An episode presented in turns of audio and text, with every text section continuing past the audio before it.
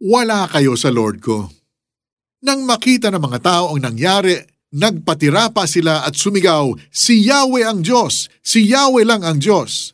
1 Kings 18 verse 39 Put yourself in the prophet Elijah's shoes. Hinahanting siya ni Haring Ahab. Then sinabihan siya ng Panginoon na magpakita sa hari.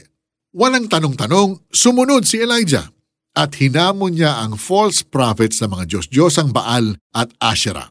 Sa bundok ng Carmel, nagpuntahan ng mga Israelita para manood. It's Elijah versus the false prophets. Pareho silang mag-aahanda ng toro para sa altar. Hamon ni Elijah, tawagin ninyo ang inyong Diyos at tatawagin ko naman si Yahweh ang Diyos na tumugon sa pamamagitan ng apoy, ang siyang tunay na Diyos. 1 Kings 18 verse 24 Nauna ang false prophets ni Baal. Sumigaw sila, umungol, hiniwa ang mga sarili. Pero buong araw man nila itong ginawa, walang dumating na apoy para sunugin ang kanilang alay. Imagine yung ngiti ni Elijah nang hindi nagtagumpay ang false prophets. Kulang na lang siguro sabihin niya, wala pala kayo sa Lord ko eh. Hindi natin alam kung sinabi niya ito, but if he did, alam natin that he would be right. Walang binatbat ang mga Diyos-Diyosan sa kapangyarihan ng tunay na Diyos. Matapos magdasal ni Elijah, nagpababa ng apoy si Yahweh at tinupok ang handog, ang kahoy at ang mga bato at lupa sa paligid. 1 Kings 18 verse 38 At ang mga Israelita, nagpatira pa sila at sumigaw, Si Yahweh ang Diyos. Si Yahweh lang ang Diyos.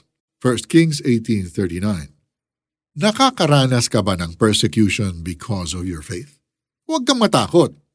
Paalala ni Apostle Paul sa mga taga-Roma in Romans 8.31b, Kung ang Diyos ay panig sa atin, sinong makakalaban sa atin? Higit na makapangyarihan ng Diyos kesa anumang tao o bagay sa mundo. Whenever you feel discouraged dahil sa masasakit na salita ng ibang tao, balikan ang kwento ni Elijah. Kung nagawa ng Panginoon na magpadala ng apoy galing sa langit para patunayan ang kanyang kapangyarihan, kaya rin niyang gumawa ng mga pagkakataon para ipakita kung paano siya kumikilos sa buhay mo. Let's pray.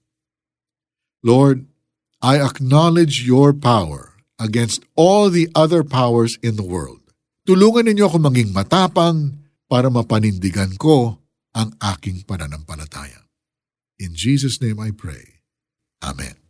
How do we apply this verse for the day?